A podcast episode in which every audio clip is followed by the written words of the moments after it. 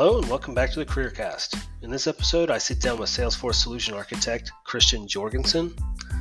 With nearly a decade of combined experience as a Salesforce end user, consultant, and solution architect, Kristian brings a wealth of knowledge to the table. We talk about his book, Salesforce End to End Implementation. We talk about the inspiration behind the book, change management, the future of Salesforce and AI. A lot of good stuff in this episode, guys. Uh, I hope you enjoy it, and don't forget to like and subscribe. Welcome back to the CareerCast. I'm joined today by Kristian Jørgensen, author of Salesforce End to End Implementation Handbook. Uh, Kristian, thanks for joining the show. This is uh, thank you exciting. so much for having me. It's a it's an honor. Let's let's jump into your book. Uh, you know, a high level overview is who who'd you write this book for? I think it came out last year. Correct me if I'm wrong. Um, yeah. I started reading through it, and it, it, you talk about things that are directly applicable. It's not something that is um, you know, a lot of Salesforce books or, you know, reference books in general. It's one of those things where um, you have to get to a certain point and then you can implement it. This is one of those books where you can kind of pick it up and that, that day kind of use some of the stuff that you talk about. So um, tell us about your book and how, how that got in. Absolutely. Started. So I'll, I'll start with your, the beginning of your question, right? So who did I write it for? and I'll start somewhere else about why, why I came up with the idea and what I thought uh, it would help with. Um, so I've been doing Salesforce for about 10 years, uh, five years at companies or organizations that were about to or were already implementing, and then five years in consulting. So seen it from the side of the implementation partner helping organizations implement. And I have all those books that you are talking about that that are there, right? The the the specific cloud implementation handbook or the architecture handbooks, uh, and they're great. Uh, but what I felt was uh, was lacking or missing, or would be helpful, was a a view from the customer perspective about the overall picture. So if I'm about to implement or am implementing, typically you're in a different phase. Uh, so what sort of things do you go through or should you go through when you're considering starting up your project or program. So that starts with defining your vision. What do you want your project or implementation to achieve? Uh, and then it goes into the nature of what you actually want to have your implementation support in terms of capabilities across sales, service, marketing, or what have you, because you can do many things on the platform. Uh, I cover different delivery methodologies you can consider uh, to have uh, for your implementation, and then into change management and communication strategy. and then finally, about the financial aspect. Um, how do you convince your company's leadership to invest in Salesforce? So, how do you prepare a business case? What should it contain? And then, lastly, in the pre-development phase still how do you interact with implementation partners? How do you find out who is a good fit? Um, and how do you communicate with salesforce about licensing and so forth? So that that's the whole pre-development part that most books don't cover because uh, they are typically more focused on the implementation part. Um, but i thought that that's something valuable um, for a customer company considering implementing or just adding a new project to their portfolio. So it's really for uh, customers who or organizations that are considering uh, implementing Salesforce, and it could be different roles, right? It could be IT leadership, it could be a product owner, it could be uh, the PMO, because it also goes about how do you organize and orchestrate your program and project, right?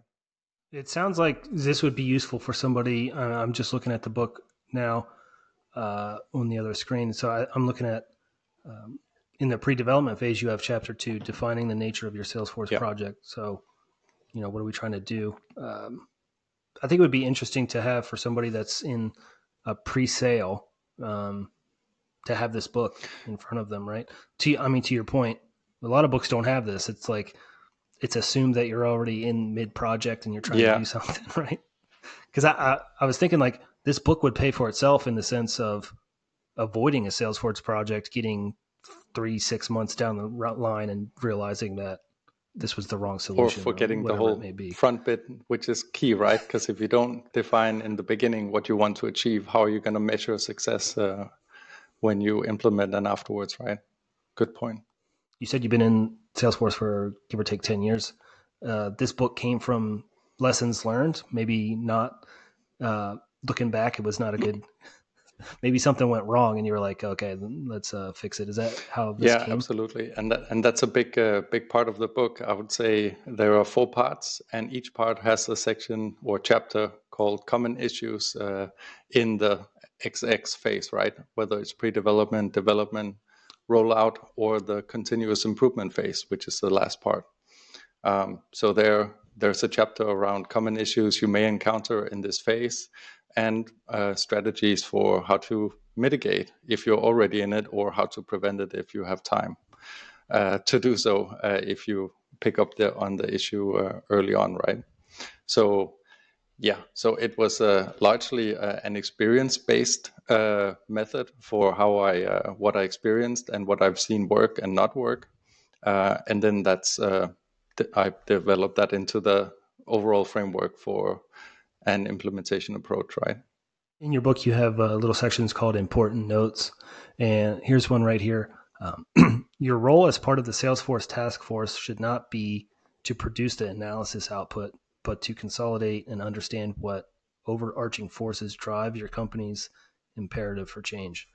Um, I mean, that should be in like big, bold. I'm reading sure. PDF, so big, big red letters, right? I mean, that that's such a great note. Um, but your book's full of yeah, stuff like and that. And I think that particular one is probably from chapter one uh, in the pre-development phase, um, where I, I, talk about the concept of uh, dedicating a Salesforce task force to drive the uh, pre-development uh, analysis of what are they trying to achieve, right? Uh, and ideally, that task force has someone from the business side, because most projects that are successful are driven by the business. Or let's say it could be if it's a government or an NGO, should be driven by the people who are at the front line, who are going to be effectively the users uh, of the solution. Then there should also be someone from the tech side, and then someone from PMO or project management who keeping it all together, right? Um, and I think my the point I'm trying to make in that important note box is while they are the ones driving it, they are not necessarily the three people doing all the work or executing all the analysis, but it's their responsibility to make sure everything important is captured, right? What what advice would you give to a Salesforce newcomer? I think we mentioned before, um, you know, who who should read this book, who who can read this book, right?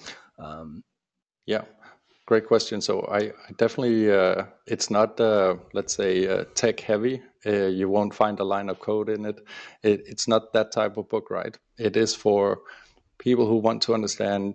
Uh, I have a role as a BA or dev or QA or PO, whatever it may be. How does my role fit in the overall project or program that I'm part of? Um, so people who are interested in understanding that bigger picture and what has gone on before they may have become part of the implementation project as it is, and what is to come later on um, in the project or program. Um, absolutely, it's for it's for anyone who who is uh, curious about how their role fits within the the wider picture, right? Yeah, and again, I have your book pulled up, so I apologize, but this is good stuff. So there's another uh, like a section called tip um, I'm just going to read this one too because I think it's good. As a general rule of thumb, when a capability is developed, tested, and ready for use, prioritize rolling it out for feedback as soon as possible.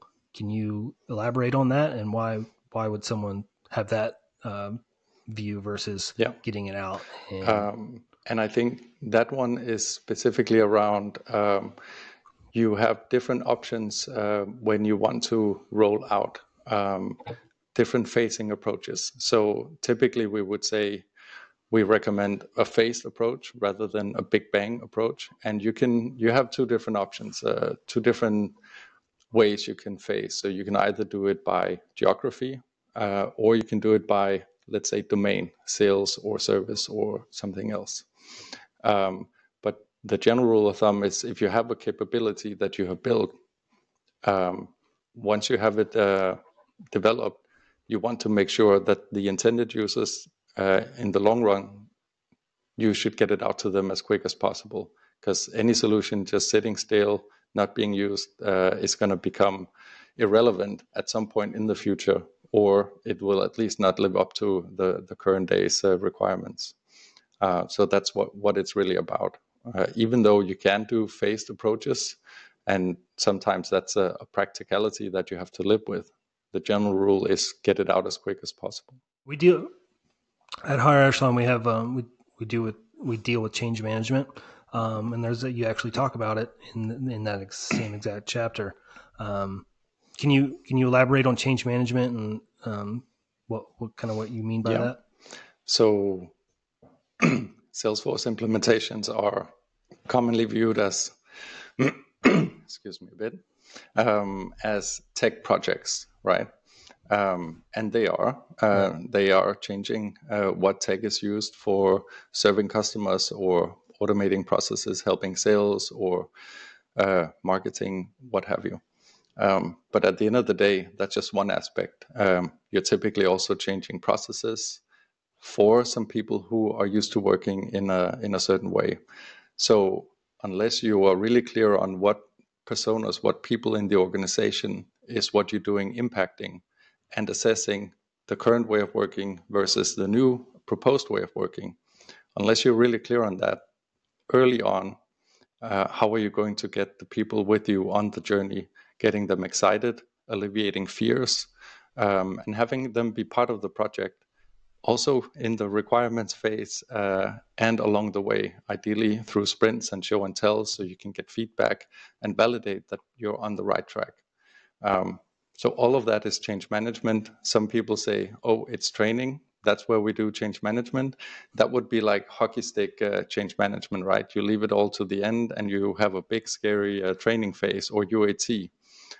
But the more you can do in the early on involving uh, target end users or at least representatives uh, of the end users, that way you can alleviate some of all that uh, burden and risk to the end if you nip it uh, nip it in the bud, as they say, um, by involving involving them early, right? What does the future of Salesforce look like? I guess from your point of view, do you kind of see yourself and your clients embracing this, or is this something that's not really on your radar? Um, it's absolutely on my radar and the, the company I work at, and for everyone I see in the ecosystem, right? So um, I, I don't think it's really an if, it's about uh, how much and how. Um, I think uh, companies uh, should absolutely embrace it and explore it. Uh, and that's probably a good description of the stage that we are in, right? Um, I would also, and that's what I do with clients, I advise uh, them to look at the underlying problems they're trying to solve with ChatGPT or AI or whatever tech tool that you put after that, right? Uh, is it essentially increasing productivity? Is it increasing sales?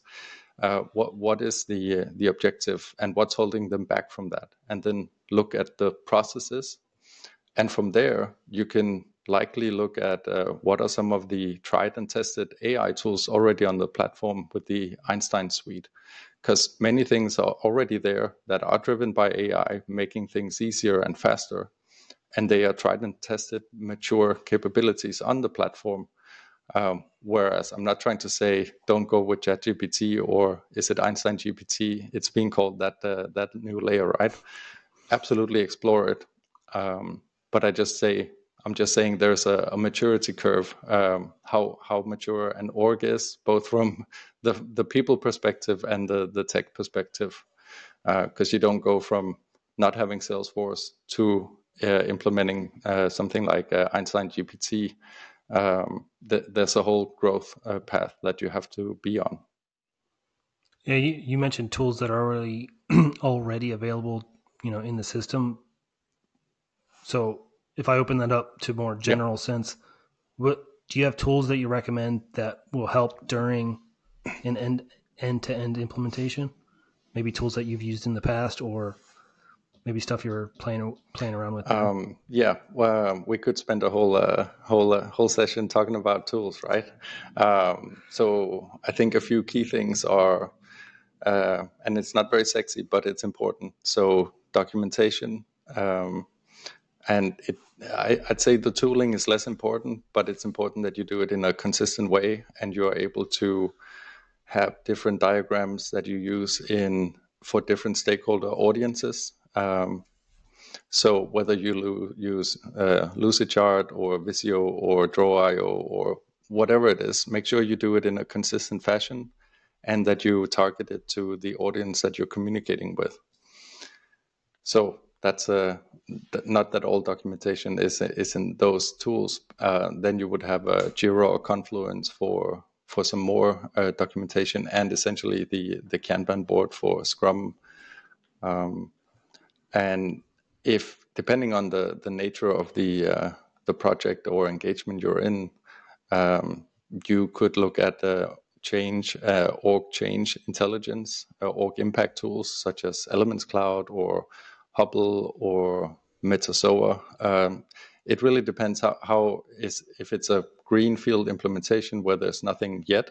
That is maybe less critical in the beginning, but as your org matures, if you look at orgs that are 5, 10, 15 years old that have been heavily customized, it can become really messy, right? So there, having those tools in place uh, really becomes important. And then I'd say for the whole uh, DevOps and release management and CI/CD, there's a whole suite of tools, and Salesforce have also come out with their Salesforce DevOps Center that you can extend and build upon. Uh, and I think knowing how uh, the change sets are eventually going to become deprecated, uh, I think it's really important companies start to think about okay, so what do we do then? Do we go with Salesforce DevOps Center? Do we choose another tool which is perhaps a lot more mature and tried and tested, so to say? But also minding the the internal capabilities, because uh, not everyone has the luxury of having an implementation partner who is uh, who is uh, experienced and skilled in in using those tools, right? I would like you to put on your hiring hat. I don't know if you hire individuals, but um, if you do, this would make it even all the better. Somebody coming in, let's say you have a couple candidates, where do you kind of see? How do you judge skill set versus um, are they going to be a good fit hmm. for your company? I know a lot of people. I don't know if it's just the nature of the ecosystem, but it's a, you're assumed if you get, excuse me, if you get certified that guarantees you a job mm. and or at least some type of leverage. But Salesforce is getting rid of a lot of the barriers. Um, I know they just came out with uh, Trailhead Coach. You know, you, you, don't have to pay for a certification. You get vouchers, yeah. stuff like that. In your experience, would you say certifications matter more or less now? Mm, good question. From a hiring yeah. perspective. Mm, so definitely depends what kind of role, right? Um, and I'd say they should yeah. never stand alone. Um, uh, mm. If someone is uh, new to the ecosystem, I, would say don't rush it. Um, I, I, I know it can be tempting to just get a lot of certs to prove that they are able to, and and that's also okay. People learn in different ways. But if you have ten certs, but you haven't really done any implementation, then um, the risk is that you're, you're going to forget it because you're not using it and you haven't mm. gotten the experience before you achieve the cert. So what, what's the point, right? Um, so from a hiring perspective, it's it's more about what have you done, um, where have you gotten your hands dirty, uh, your battle scars, uh, and and so on, because that's really what's going to matter when you go to the next uh, engagement, uh, next project. Um, yeah. So I would say they're a, a nice to have, and for certain roles, uh, very very nice to have, but it cannot stand alone, and it's not necessarily the most important thing. It's more important, I guess I would say, if you're in the job market to build out a demo or some type of way to stand out rather than just leveraging your cert. Um, to your point, um, what where have you gotten your hands dirty? So it's very interesting. I think a lot of people, it's just human nature, I guess. Everyone, LinkedIn's like a blessing and a curse because if you're on LinkedIn actively all the time, you kind of keep up with what everyone's doing. Um, it's all it's also social media in general. It's like, hey, look yeah. at me type of thing. Um, so chapter four is securing funding and engaging with Salesforce and implementation partners. Securing funding is above my pay grade. So how would you?